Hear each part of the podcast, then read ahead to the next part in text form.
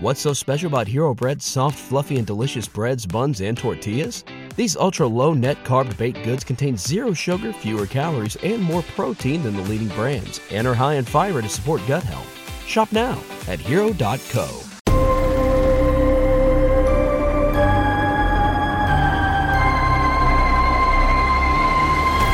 Between the shadows of reality and the fringe of our own fears lurks a world of monsters. Strange creatures and frightening phantoms who test the very boundaries of our science and superstition. It's a realm of mystery and legend, a place of fact and fear. This is Monstro Bizarro.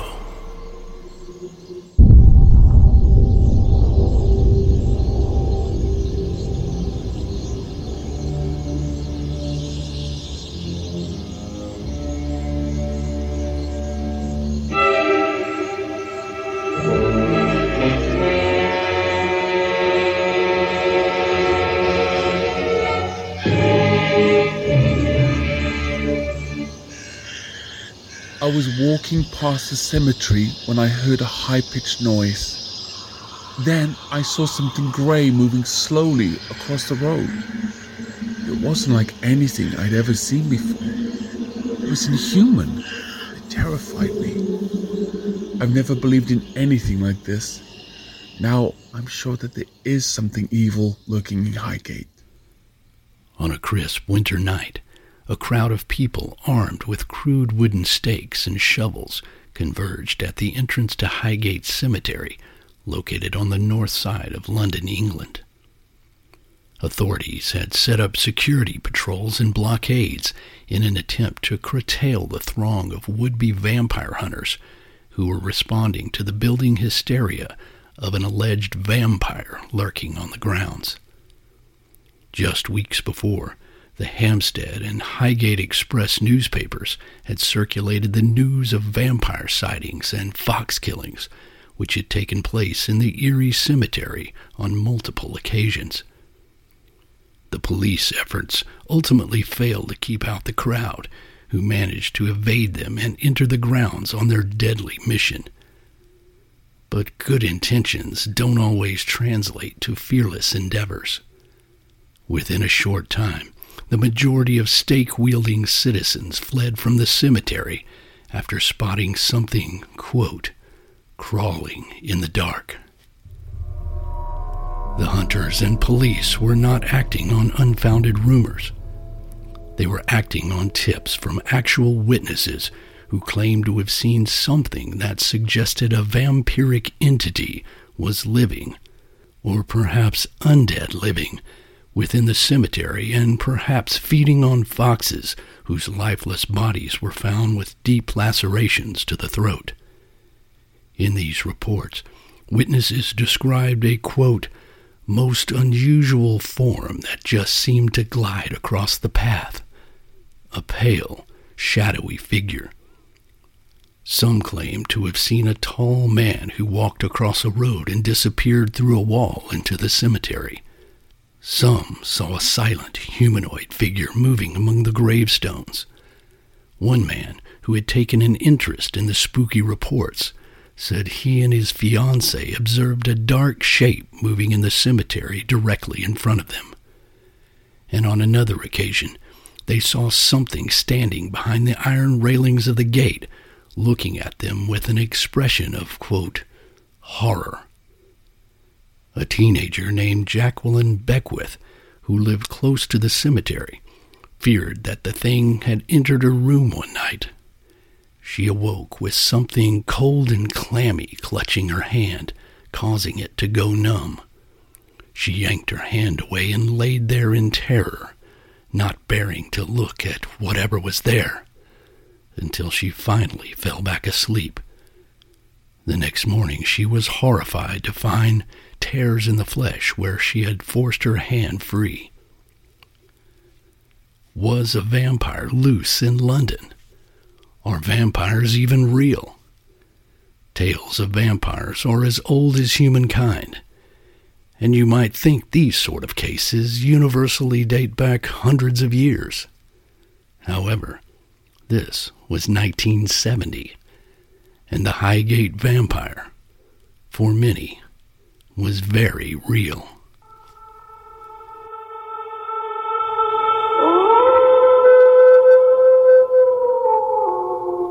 I bid you welcome to the podcast. I'm your host, Count Lyle, and on this episode of Monstro Bizarro, we'll be taking a shadowy dive into the eerie tales of real life vampires. Everyone is familiar with these alleged creatures from movies and books, but you may be surprised to find some well documented cases, even in modern times, that blur the lines between what we think we know about such entities and what might be lurking in the darkest corners of our world. The Highgate Vampire is a good example of a modern case where average, everyday people believed they had seen something otherworldly, something that was reminiscent of what we might call a vampire. The case was essentially fueled by two men who became the focal point for the news. The first was David Farrant, a member of the British Psychic and Occult Society his group began to receive reports of the strange entity in March of 1969, and it was Farrant who eventually notified the press. He was hesitant to label the mysterious being a vampire, but it was something that could not be avoided given the sightings, dead animals, and other circumstances. The second spokesman was Sean Manchester, a self proclaimed exorcist, vampire hunter, and bishop of the Old Catholic Church. It was his enthusiastic appearance on a television news program that resulted in the throng of stake wielding citizens invading the cemetery. But if his fervor was in question, there was still the testimonies of citizens who had seen something really bizarre a one Anthony Robinson went on record with the London Evening News saying, I walked past the place and heard a high pitched noise. Then I saw something grey moving slowly across the road. It terrified me. I've never believed in anything like this. Now I'm sure there's something evil lurking in Highgate. Reports of the vampire waned through the summer of 1970 but the case was quickly brought back to life in August when two schoolgirls discovered the hundred year old corpse of a woman who had been dragged from her coffin, decapitated, staked through the heart, and left in the middle of a pathway in the cemetery. The gruesome incident sparked a new investigation by police and a resurgence in vampire sightings. One woman said the alleged creature had even attacked her and threw her to the ground. She described it as a tall, pallid figure cloaked in black. The very image of a vampire. David Farrant and Sean Manchester continued to debate and investigate the incidents and even attempted to solve it using self styled psychic abilities. However, the vampire sightings eventually died off, and a spooky, unsolved mystery remained in its wake regardless of what might have actually been lurking in that cemetery. It's amazing that a vampire hunt such as this was taking place in a modern city in modern times.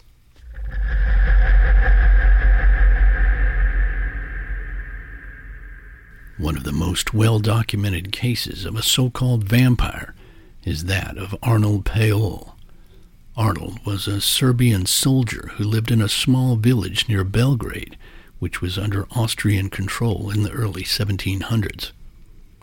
Around 1725, he returned from military service, bought some land, built a home, and married a local girl. According to reports, Arnold told several friends and family members that he felt he had been plagued by a vampire while in Kosovo, but he had managed to cure himself by eating soil from the vampire's grave and smearing himself with his blood. A short time later, Arnold fell from a hay wagon while working. He suffered internal injuries which resulted in his death. A funeral service was held and he was buried in the town cemetery. A month later, odd reports began to circulate from villagers who claimed to have seen Arnold roaming around, or worse, lurking in their homes. The locals didn't pay much heed to the bizarre reports until four people who claimed to have seen the dead man in their homes died suddenly without a clear cause. Concerned, the locals decided it would be a good idea to exhume Arnold's body and have a look. Five men, including two surgeons and a priest, proceeded to dig up the grave and open the coffin. Inside, they found Arnold's corpse to be in perfect condition without any signs of decomposition whatsoever. Worse, the corpse appeared to be still alive in some terrible way by evidence of fresh blood. According to the story, documented by two Austrian military doctors, Glaser and Flückinger, quote, fresh blood had flowed from his eyes, nose, mouth, and ears. The shirt, the covering, and the coffin were completely bloody, and the old nails on his hands and feet, along with the skin, had fallen off, and that new ones had grown. There could be only one explanation. Arnold Pill had become a vampire. They fashioned a stake and proceeded to pound it through the heart of the corpse to ensure that he could no longer haunt the town. As they did, the corpse let out a terrible shriek, as if it were alive, and fresh blood spilled from the wound. After that, they cut off the head and burned the body. They also disinterred Arnold's four supposed victims and performed the same procedure.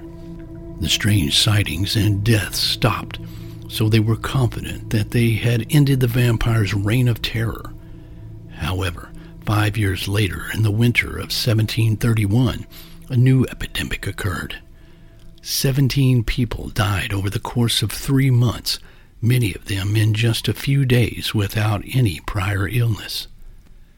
The victims complained of odd stabbing wounds in the side, followed by pain. Rumors circulated that two of the deceased had potentially become vampires by eating the meat of sheep that had been infected by the previous vampire case. One of the victims, named Stanojeka, had gone to bed healthy 15 days previous but had woken up at midnight in a terrible fear and cried that she had been throttled by the living corpse of Milja, who had been the first to die. The matter was so bizarre, a group of Austrian military officials was dispatched to the town to investigate. They eventually opened the graves of the deceased and found that while some of the corpses had decomposed in a normal fashion, twelve had not. These appeared to be quite fresh looking and completely devoid of decay, as if they were somehow living, yet dead. According to the surprisingly well documented investigation notes, their chests and, in some cases, other organs were filled with fresh, rather than coagulated blood, and their skin red and vivid. One even looked more healthy than she had been in life. In response to these vampiric conditions, the bodies were removed, their heads cut off, and then burned. The ashes were thrown into the West Morava River. Investigators concluded that these new vampires may have eaten the meat of several livestock that Arnold Paole had infected during his original vampire reign. It seemed like a stretch, but the doctors had no other explanation. Medical science was in its infancy at the time, so they did not understand the full scope of human decay, so there is much room for error and interpretation. But could there have been something extraordinary going on that has since influenced our views and knowledge of vampirism? Serbia has a deep history of vampire tales dating back even further than the Arnold Paole case. One of the most famous of these tales has essentially become folklore. As the story goes, a man named Sava Savanovic lived in an old watermill outside a small village. The locals became wary of Sava when millers who came to visit his mill began to go missing. The details are thin, but eventually the locals came to the conclusion that Sava was literally living off the blood drained from these men. The vampire aspect can certainly be debated, but the watermill does indeed exist. It's owned by a family named Jagodic. The family has admittedly never repaired the mill for fear that Sava might take offense and return to seek his vengeance. The watermill collapsed in 2012, but that has not eased the fears of the locals. They believe the vampire may now be free to roam the land in search of new victims. I hope I'm pronouncing these Serbian names correctly. I'm doing my best here.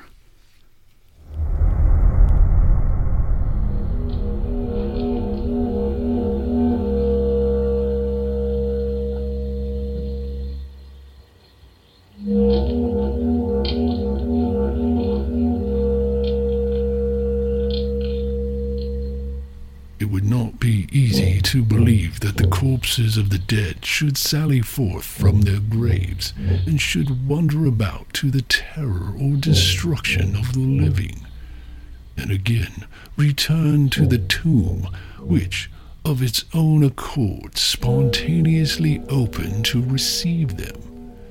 Frequent examples occurring in our own times suffice to establish this fact, to the truth of which there is abundant testimony. Those are the words of the medieval writer William de Newburgh in his 12th century book of English history, or Historia Rerum Anglicarum. He recorded early tales having to do with vampire like creatures.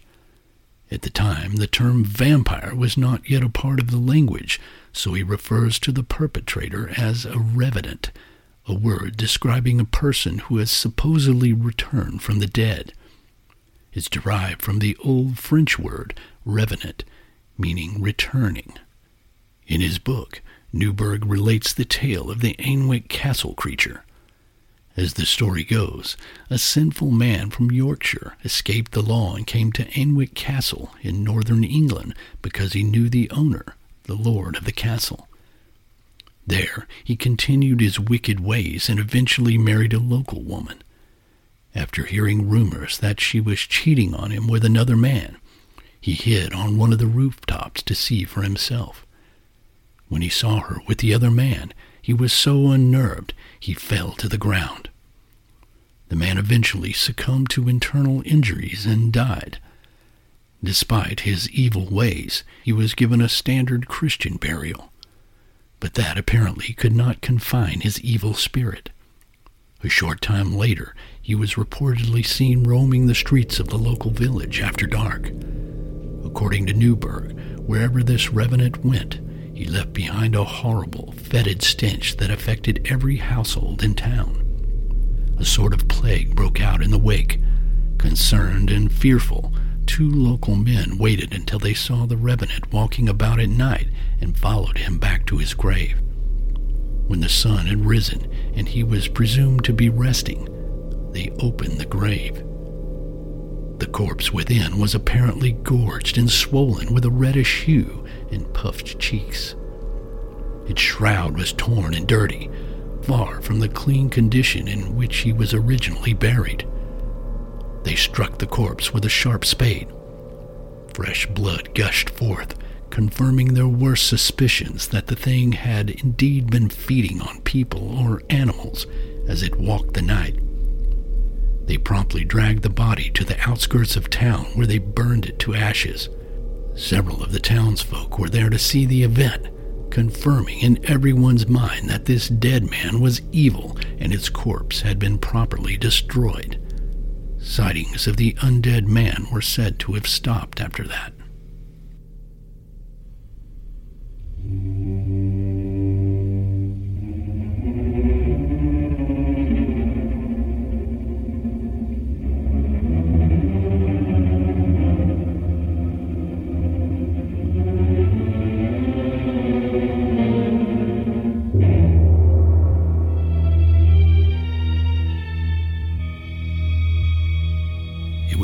Impossible to cover the topic of vampires without discussing the man known as Vlad the Impaler. due to his modern association with the most famous of vampires, Dracula. He is probably the best known of the rumored real life vampires.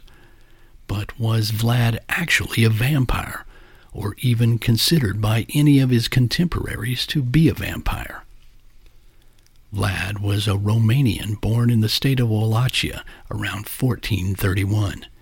He was the son of a celebrated military man by the name of Vlad II Dracul. Vlad, the son, eventually took the last name Dracula, which meant son of Dracul. The Wallachian word Dracul was derived from the Latin term Draco, meaning dragon. Vlad Dracula, or Vlad Tepes, as he is more commonly known in Romanian history, eventually became ruler of Wallachia, which is now part of modern-day Romania. As a ruthless soldier and ruler who placed his country and his duties above all else, he gained a notorious reputation due to the psychotic brutality he employed against his enemies, including torture, mutilation, and mass murder in ways I won't even get into right now. He eventually earned the nickname the Impaler due to his penchant for driving wooden stakes through the bodies of captured enemies and leaving them to die a slow and painful death exposed to the elements. During his campaign against the Ottoman invaders in 1462, Vlad reportedly had as many as 20,000 victims, men, women, and children, impaled on the banks of the Danube. There are many sources that documented the horrors of Vlad Tepes. These included Romanian chronicles and German pamphlets that described his various methods of military murder in detail. A pamphlet printed in Nuremberg in 1499 included a woodcut illustration depicting Vlad eating a meal while impaled victims were dying all around him. This, along with stories that he dipped his bread in the blood of his enemies before eating it, played strongly into the transformation of Vlad from man to a living vampire. Vlad held the position of ruler or voivode three different times, about seven years total. He was killed about two months into his third reign, sometime around December 1476. Though he was a horrible and cruel leader, he had been celebrated as a hero in parts of Romania, and his atrocities preserved in the historical record. Some of these sources are perhaps biased and sensational, but at the very least, this guy was indeed one of the most brutal and bloodthirsty humans to have ever lived. The whereabouts of his remains is the subject of many rumors and searches, but to this day, no one really knows. Was he a vampire? Or at the very least, the inspiration for the iconic character of Dracula in Bram Stoker's 1897 novel of the same name? It's become a widespread belief that Stoker based his character on the gruesome life of Vlad Tepes. However, this was not the case. According to Dr. Elizabeth Miller, author and foremost authority on the subject of Dracula, Stoker did not base the character of Dracula on Vlad, as evidenced by his own notes. Stoker's inspiration for the novel came from earlier vampire literature and information he had come across detailing vampire beliefs in Transylvania. Only the name Dracula was taken from Vlad. Stoker came across it in a book he was researching entitled An Account of the Principalities of Wallachia and Moldavia, 1820. The book has a short section on Vlad Dracula Within these pages, Stoker noticed a footnote which stated that Dracula in the Wallachian language means devil. That's not truly accurate, but that's what Stoker saw and copied into his own notes. He was originally going to call his vampire Count Vampire, but changed it to Count Dracula. This change is recorded in Stoker's own notes for Dracula, which are located at the Rosenbach Museum in Philadelphia. As far as being a real vampire, there are no documents or evidence that anyone believed or even thought of Vlad Tepes as one of these undead creatures. He certainly has an affinity for blood and even lived in a castle, but was purely a living man, albeit a horrifying one. BetMGM has an unreal deal for sports fans in Maryland. Turn $5 into $150 instantly when you place your first wager at BetMGM. Simply download the BetMGM app and sign up using code OldLine150. Then, place a $5 wager on any sport. You'll receive $150 in bonus bets, regardless of your wager's outcome. And if you think the fun stops there, the King of Sportsbooks has plenty of surprises in store. Check out daily promotions, same game parlays, live bets, and so much more. Download the app in Maryland today and get $150 in bonus bets instantly from your first wager only at BetMGM. BetMGM and GameSense remind you to play responsibly. See BetMGM.com for terms. 21 plus only, Maryland only. New customer offer, subject to eligibility requirements. Rewards are non withdrawable bonus bets that expire in seven days. From issuance, please play responsibly. For help, visit mdgamblinghelp.org or call 1 800 Gambler in partnership with MGM National Harbor. Promotional not available in Washington, D.C. What's so special about Hero Bread's soft, fluffy, and delicious breads, buns, and tortillas? These ultra low net carb baked goods contain zero sugar, fewer calories, and more protein than the leading brands, and are high in fiber to support gut health. Shop now at hero.co. Not all vampire tales are confined to Europe. Rumored creatures, or at least humans who commit vampire like acts or become involved in vampire hysteria, exist in other countries, even in the United States. One of these reads like a Halloween legend, yet it was true.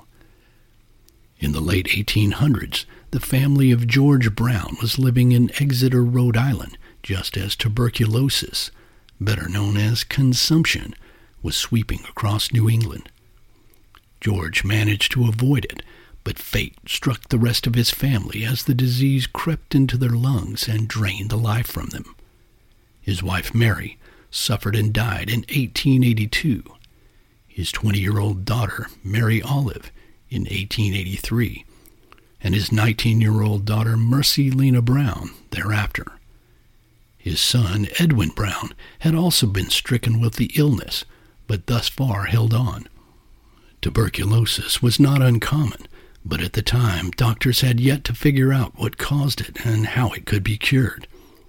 Since doctors were unable to explain the wave of sickness that had come over the Brown family, the relatives sought answers in other places, mainly in the age old belief of the undead.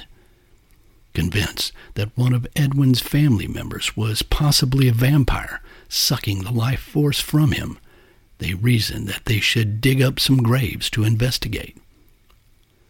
The father, George Brown, was reluctant to embrace the vampire theory, but eventually came around and granted permission to exhume his family's bodies. On March 17, 1892, several relatives and neighbors went to the Chestnut Hill Cemetery behind the town's church and began digging up the graves of Mary Brown and Mary Olive Brown. When they unearthed the caskets and opened the lids, their corpses were a pile of bones. Undeterred, they began digging up the remains of Mercy Brown, who had died a mere eight weeks earlier. When the lid was lifted from Mercy's coffin, her body was laying on its side as if it had moved. Her face appeared flush, and there was blood in her heart and in her veins. Dr. Harold Metcalf, who was present, assured the panicked townsfolk that the lack of decomposition was consistent with someone who had died only two months ago. The townsfolk, however, disagreed, pointing to the presence of fresh blood in Mercy's heart. She was, to them, one of the undead. The group constructed a bonfire on a pile of nearby rocks, cut out Mercy's heart and lungs, and proceeded to burn them. Then they went to Edwin Brown's house with the ashes of his dead sister's heart and mixed them with water. Edwin consumed the concoction, hoping it would cure his illness.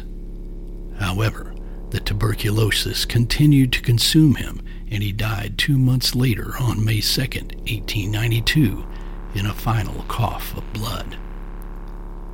It sounds crazy, but this was not the first time the folk remedy of burning the organs of a suspected vampire and mixing the ashes into an elixir had been tried in Rhode Island. In 1799, the townspeople of Exeter exhumed the body of Sarah Tillinghast, suspecting her of being a vampire.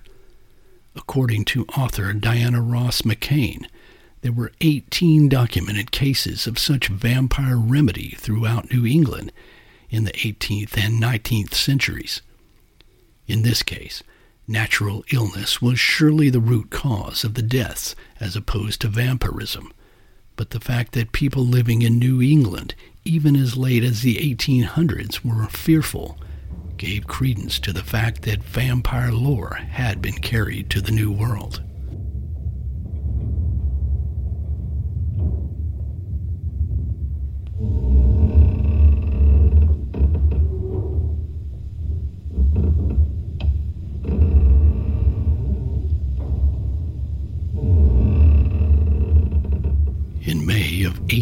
1866, the whaling boat known as the Atlantic creaked its way from Boston towards the Indian Ocean in search of the valuable commodity of whale fat.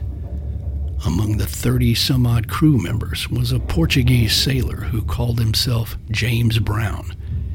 He was a swarthy, rugged sort of seaman who served as the ship's cook. The whaling missions on which the Atlantic embarked were often long and difficult, and only the most seaworthy or wildly adventurous men dared to join its crew. James Brown seemed to be one of these, though perhaps his crewmates felt he was a bit odd or even malevolent. In the course of the journey, the captain became aware of the fact that two of his crew had inexplicably disappeared. They were nowhere to be found on deck or within the dank hull of the vessel. During the investigation, the captain, or one of the other searchers, entered the kitchen area. To their horror, Brown was hunched over the body of one of the missing men in the act of sucking his blood. The blood-stained madman was pulled from the body and detained while a more thorough search of his quarters were undertaken. The captain was horrified to find the body of the second missing crewman drained of its blood and hidden away. Brown was promptly returned to Boston, where he was convicted of murder and sentenced to be hanged for his apparent vampiric behavior. While this might sound like a fanciful legend, James Brown definitely existed and the case was documented. The November 4th, 1892 edition of the Brooklyn Daily Eagle ran the headline A Human Vampire and a Murderer. The article summarized the details of the horrific crime which took place years earlier, noting the similarities to a vampire. If there is any question to the validity of the newspaper tale, at least in terms of being a real person and a real case, then we need only refer to the papers of the District of Massachusetts Circuit Court, which state that the sentence of death levied on Mr. James Brown was commuted to life in prison by none other than Andrew Johnson, the current President of the United States. Mr. Brown remained in prison thereafter, where he was eventually accused of killing two more men. It is unclear just why the president intervened in the case, as the document only states that there were, quote, good and sufficient reasons. It's certainly doubtful that Brown was an actual vampire, but perhaps he believed himself to be one. It is interesting to note that vampires in the Portuguese tradition are not believed to be reanimated corpses, but instead blood sucking female witches called bruxa that take the form of birds. Perhaps Brown was deranged or simply looking for an alternate form of nourishment while on a long sea journey. Coincidentally, Bram Stoker's Dracula journeyed to England on a ship called the Demeter. In the course of the journey, the titular vampire fed on the crew members. As usual, truth can truly rival fiction. Another vampire story, one that treads somewhere between light and shadow, creepy pasta and folklore, dates back to the early 1900s in Louisiana.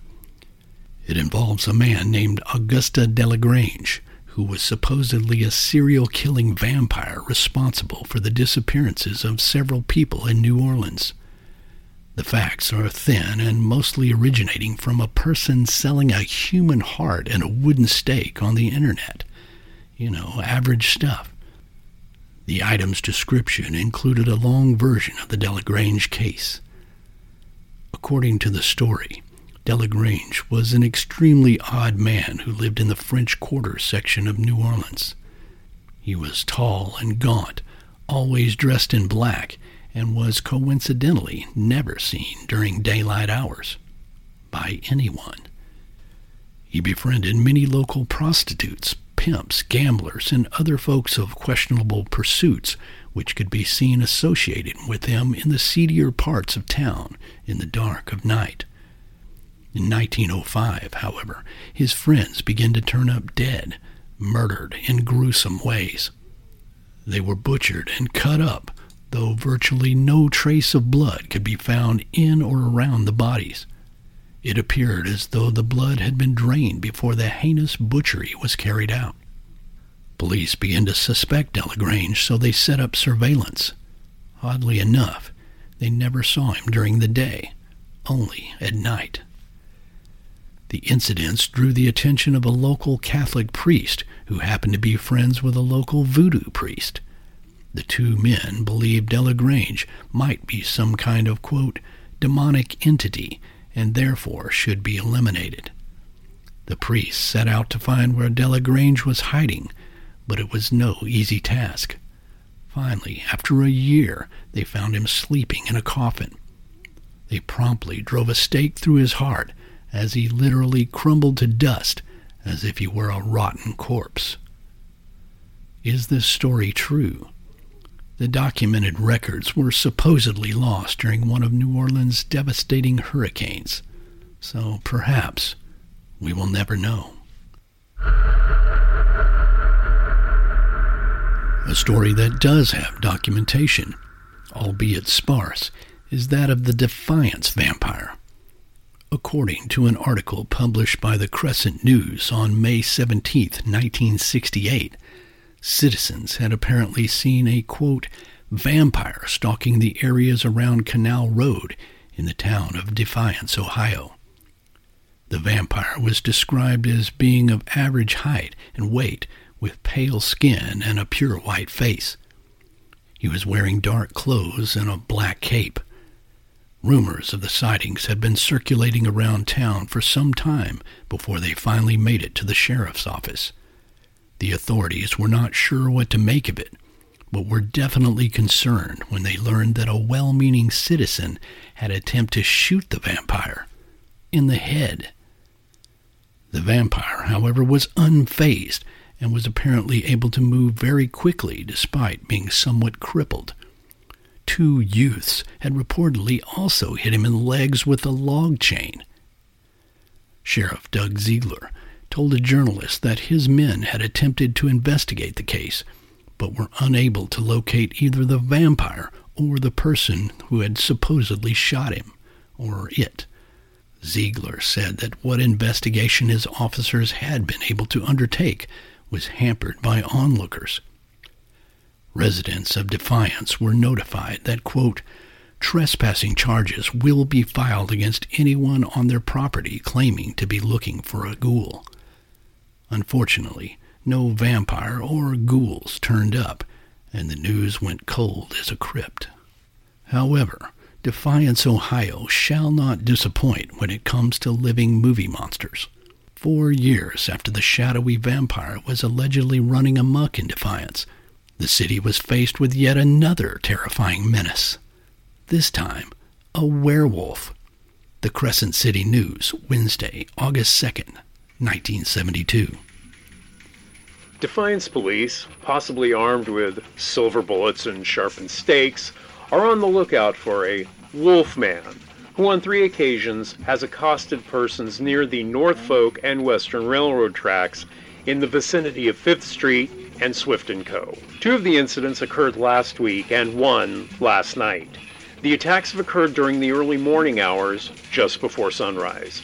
According to the Defiance Police Department, one man was attacked with a 2x4, however, managed to get away from the assailant. He, she, or it is described as very tall with some kind of animal head. Police Chief Don F. Beckler said today that if anyone sees the subject, they should not attempt to apprehend it, but call the department immediately.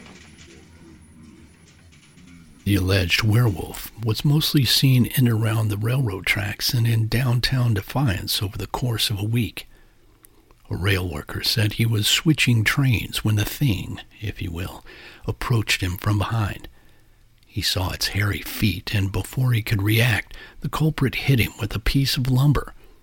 It then ran into some nearby trees. The hirsute werewolf was seen on another night by yet another train crewman and a motorist said he saw it run in front of his car at about 4 a.m. and then disappear into the shadows. It was described as being six to eight feet tall and walking upright, but hairy all over, with a wolf-like head. Some thought it might be a person wearing a mask, but the witnesses said it looked animal-like. The entity was seen for a period of one week before it too vanished like the vampire. Whether this was a person playing a prank or some kind of actual paranormal entity, it is impossible to know. But it's undoubtedly bizarre given that the city had previously been assailed by a vampire. I visited Defiance myself several years ago and explored the railway area downtown. It's one of the places that was high on my bucket list as far as famous monster incidents and towns go. I didn't spot any vampires or werewolves, but you can be sure I was paying close attention to the trees and shadowy streets surrounding it as I imagined what it would have been like for those crewmen who saw a wolf-headed entity approach them in the dark, early morning hours. Yes, truth does rival fiction.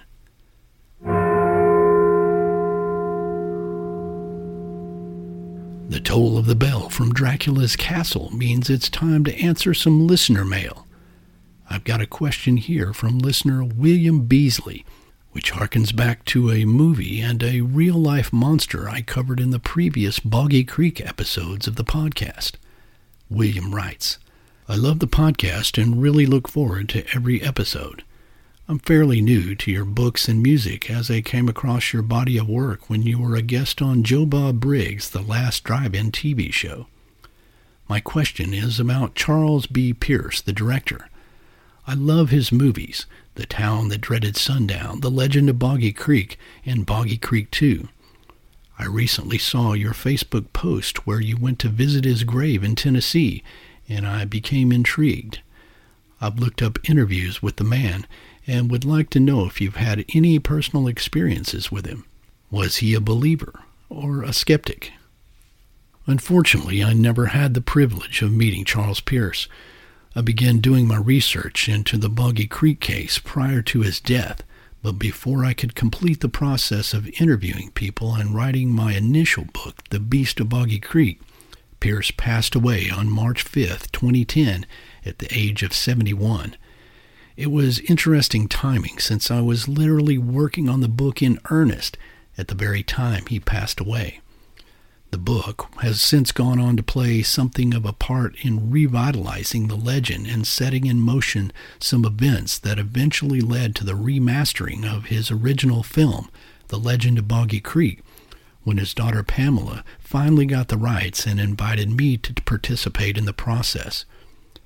Without having talked to Charles Pierce directly about his views of the reality of the Boggy Creek or Fouke monster, or even Bigfoot in general.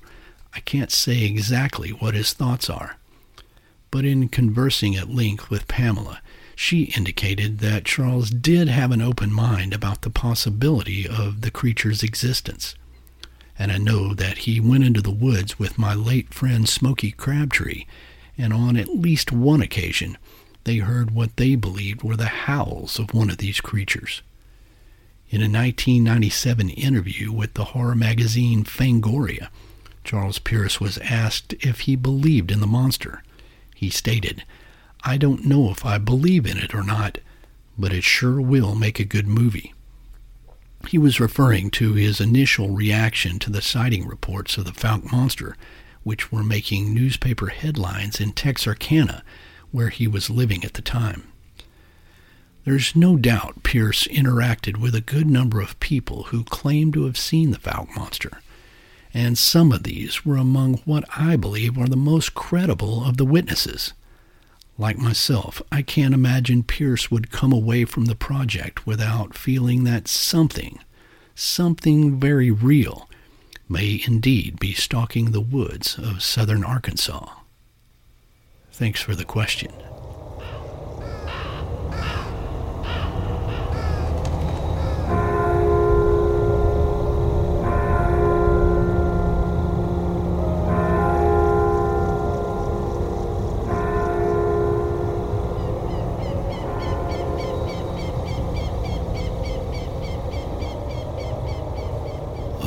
Alleged real life monsters stalking the woods, graveyards, or city streets, vampires are perhaps the most difficult to reconcile, or at least wrap our heads around. That's because, according to the tradition, they would have to overcome death itself to defy the most impenetrable law of nature to rise again and feed from the very life blood of those of us who live. Stories of vampires have been circulating among humankind for as long as we've been sharing stories and even our fears, even before the term vampire was created. But do they exist? Over the years, I've only received a few monster reports wherein the witnesses claim to have seen something that could possibly be interpreted as a vampire sightings of shadowy men or beings who bring to mind the image of a vampire, but are not necessarily feasting on blood, or at least not seen in the act. One witness told me he was visiting a Victorian home in Virginia when he and his wife saw a black cloaked figure crawl out of a window and walk into the darkness surrounding the remote property owned by his relative. They were frightened but had to enter regardless so they could use the phone to call police. Inside the house, they found a dead rabbit smeared in blood. It appeared to have been bitten or chewed upon. They got a strange feeling that the man they had seen was a vampire, but had no way of proving such a thing. The police felt it was a burglar who may have gotten a thrill by leaving the dead carcass. The couple was not so sure since nothing was missing from the home. The fact that he was wearing black, followed by the discovery of a bloody animal, invokes an immediate association with our cultural personification of a vampire. But this is purely circumstantial. There are individuals, even living in modern times, who believe that drinking fresh blood, especially human blood, is beneficial or even necessary. These people are not undead, yet they do fit the persona of a vampire in some sense. There are also individuals and groups who identify as vampires and celebrate the Gothic sort of culture surrounding it. My colleague, Joseph Laycock, a PhD and professor of religious studies at Texas State University, has explored the topic of these modern vampires in his book, Vampires Today The Truth About Modern Vampires. According to Laycock, real life vampires could also be into the stereotypical lifestyle, but looking the part is hardly a requirement. They don't suck blood to be cool. They do it because they believe their health depends on it. My fellow Texan and friend Logan South has been an active participant in vampire culture for many years. According to South, much of the modern day vampire community is a result of the combination of old vampire blood cults and tabletop role players. It may seem like a strange combination, but that's how the dice has landed, so to speak. South feels that most accounts of modern traditional vampires can be traced back to people in these cults who were imitating vampire legends. New York, New Orleans, and several other major cities ha- all have similar accounts that were later traced back to a larger underground group. Ritual sacrifice, blood consumption, and even the recruitment of their victims by convincing them they too had become vampires. A scary notion, regardless of whether these people are undead or simply believe they are vampires. The concept of vampires is a disturbing one because of what they need to continue their existence, or what they perceive to need our blood. Blood is the most powerful representation of our very life force, striking crimson red liquid that flows in our veins and keeps us alive yet can be easily drained from us with a jab of a sharp instrument or two long fangs. It can even be sucked out, speeding up the process. And if another person or vile creature swallows our blood, taking it into their own body, then perhaps they will hold some dominion over our weakened human form if we are allowed to survive. It is this paradox of our fragile life force and the power it can hold over us that has given rise to the collective idea of the powerful, black clad aristocrat or hauntingly beautiful woman who embodies the classic image of a vampire. So far, science has not confirmed the existence of vampires, at least as we have traditionally defined them. But that doesn't mean they aren't out there in some form. All things are legend, myth, and rumor until confirmed by science. And in this case, it may confirm our worst fears that even if someone dies, they can still claw their way out of a coffin or a crypt and appear before us in the night shadows, ready to drain our life force and cast us into a purgatory of enslavement wherein we are neither alive nor dead. So the next time you hear a clicking at your window, don't pull back the curtains. It may not be a simple tree limb in the wind. It might be a human form creature trying to gain entrance. An undead entity who walks the void between light and shadow, between sundown and sunrise, upon the eternal moors of Monstro Bizarro.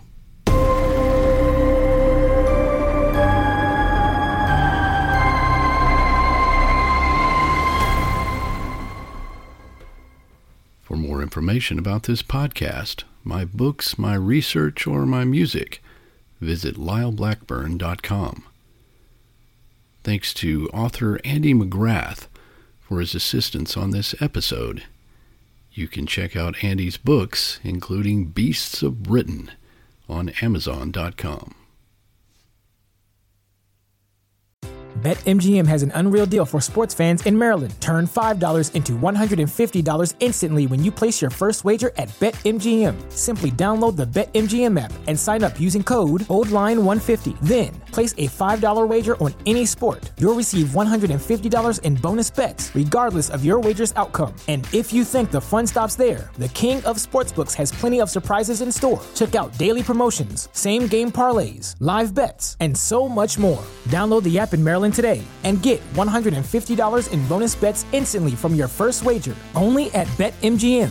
BetMGM and GameSense remind you to play responsibly. See BetMGM.com for terms. 21 plus only. Maryland only. New customer offer. Subject to eligibility requirements. Rewards are non withdrawable bonus bets that expire in seven days. From issuance, please play responsibly. For help, visit mdgamblinghelp.org or call 1 800 Gambler in partnership with MGM National Harbor. Promotional not available in Washington, D.C.